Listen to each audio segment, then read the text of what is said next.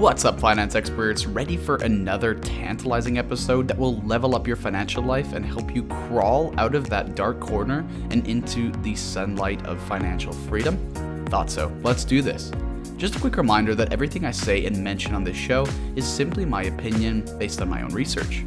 Please do your own due diligence before taking any advice, since I'm not a financial advisor. I do, however, have a master's degree in economics from the University of Toronto, if that counts for anything.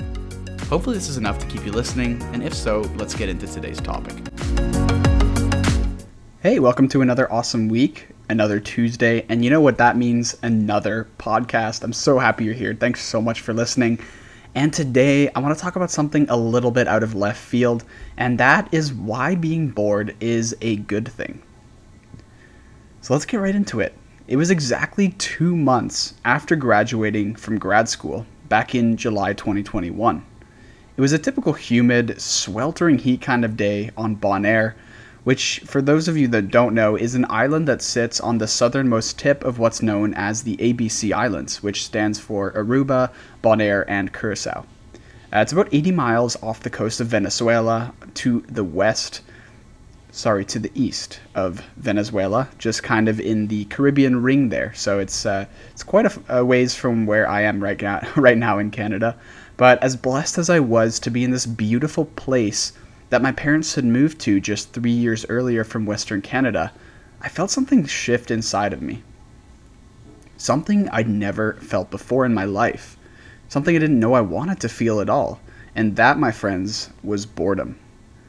Having spent my entire adult life hustling at school to make good grades and do my very best, and then over the summers to pay for those school years or plan things to do in terms of extracurricular things or volunteering, I didn't have the slightest idea what the word truly meant.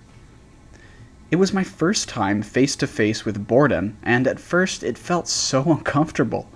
I always had the urge to be doing something all the time. Like if I didn't, I was going to be late for something a burning sensation to meet a deadline or complete some kind of assignment throughout the day. At just 23 years old, what was going on? Why was I so wired with this idea that I was not allowed to be bored? And with our busy lives these days, it's exponentially more difficult to have nothing to do, to be stagnant, to relax, and to be bored. We have actively seek it out and often sometimes can only be found hiding late at night in terms of where we find boredom. When we actually go off grid somewhere, we can also find it, or if we just intentionally take the time to be in this state. But even then, it feels awful not having anything to do, right? Even if it's just 30 minutes. We feel that we're falling behind, missing a deadline, or in my case, just wasting my time doing something that isn't productive, or at least I thought it was. But then uh, what I started to realize as I sat there enjoying the warm Caribbean sun and reading a great book is that being bored can be good. Great, even. As foreign as it felt to be in that state of limbo and not have any schedule to adhere to or a project to submit, I slowly learned to appreciate what boredom had to teach me. The most pronounced of these lessons I learned was that of patience. Being bored requires you to stay in one place, sit there with your mind, and not force yourself to do anything.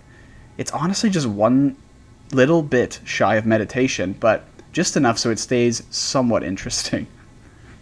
For many of us, finding something to occupy our time is natural so being bored can feel like pulling teeth. We lack patience very badly. And being bored taught me to slow down time a little bit as well, and to not be in such a rush all the time, which I felt I was increasingly doing. All the running around, cramming things into our already packed schedules, it requires a massive amount of attention and planning in order to execute. But not patience. Patience is a lost virtue in the world in which we live. But as I sat there thinking about my life, having absolutely no agenda for the next six months, I started to slow down my thinking, to really dig deep into my thoughts, to really understand what I wanted my next steps to be. And I learned how to be patient with myself. Boredom is powerful. Of course, after about two weeks of doing this, which, you know, is pretty obvious, I was doing this nonstop and I hit a fat limit. I did not want to do this anymore. There's only so much reading and thinking you can do in the bright Caribbean sun before you either A, are sunburned, or B, lo- start losing your mind. But during that period of pure boredom, I also let my creativity flourish and let my mind run wild. Because why not? I had a solid amount of time to process what had been going on in my life over the past six years as I was in school and what steps I wanted to take next for my own development. And that brings me to the other superpower that boredom encompasses and allows us to do, and that is of creativity. As a creator, in hindsight, I'm so jealous of my past self, having all of this time to be bored and to simply just create, to really sit down and think of my very best ideas. The ability to just let go of everything, put away social media and email, get away from other people, and just sit with yourself and your thoughts is nothing less of therapeutic. It's a form of meditation, as I found it to be, something that really brings me deep joy and fulfillment. A moment to reset, but also a moment to unleash my creativity, as I mentioned.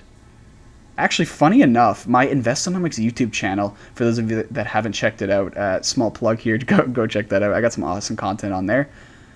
This started entirely my creator journey, that is, well, and it was born from this single period of being bored in July 2021.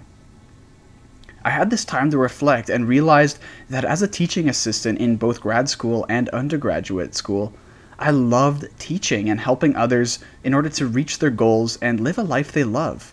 And because I could only help people so much in a classroom, I figured I also wanted to help people develop personally into better people, and that's what got me on the topic of personal finance and personal development, and I just really wanted to reach a lot of people in order to do this.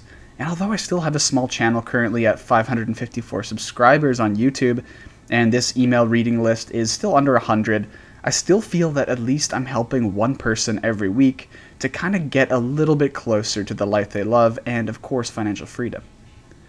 And of course, I wanted to do something bigger than just work a corporate 9 to 5. I wanted to be on the front lines and make an actual impact. And all of this was born through being bored.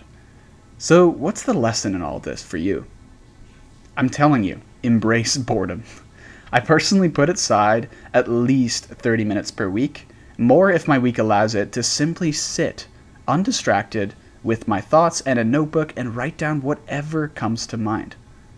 Thoughts, ideas, feelings, grudges, frustrations, goals, things I struggle with, things I'm really grateful for, anything, I write it down. I purge my thoughts onto paper. I word vomit.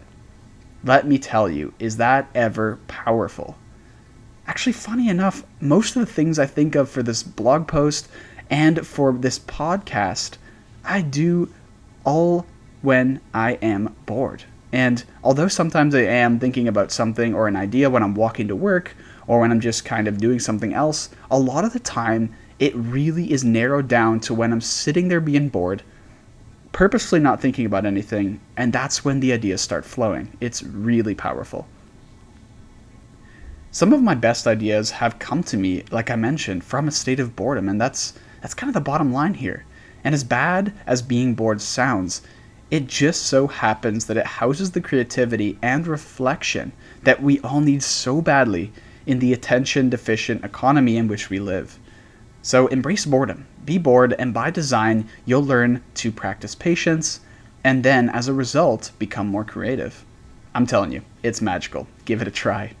Let me know if this actually works for you, and I'm really curious what kind of things you come up with, so let me know. Thank you so much for listening, and I'll see you guys next week. I'm very impressed you made it this far. Thank you.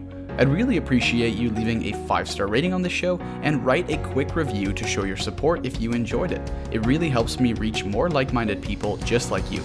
Don't forget to follow us on Instagram and Facebook at Investonomics Education and check out the, our YouTube channel at Investonomics.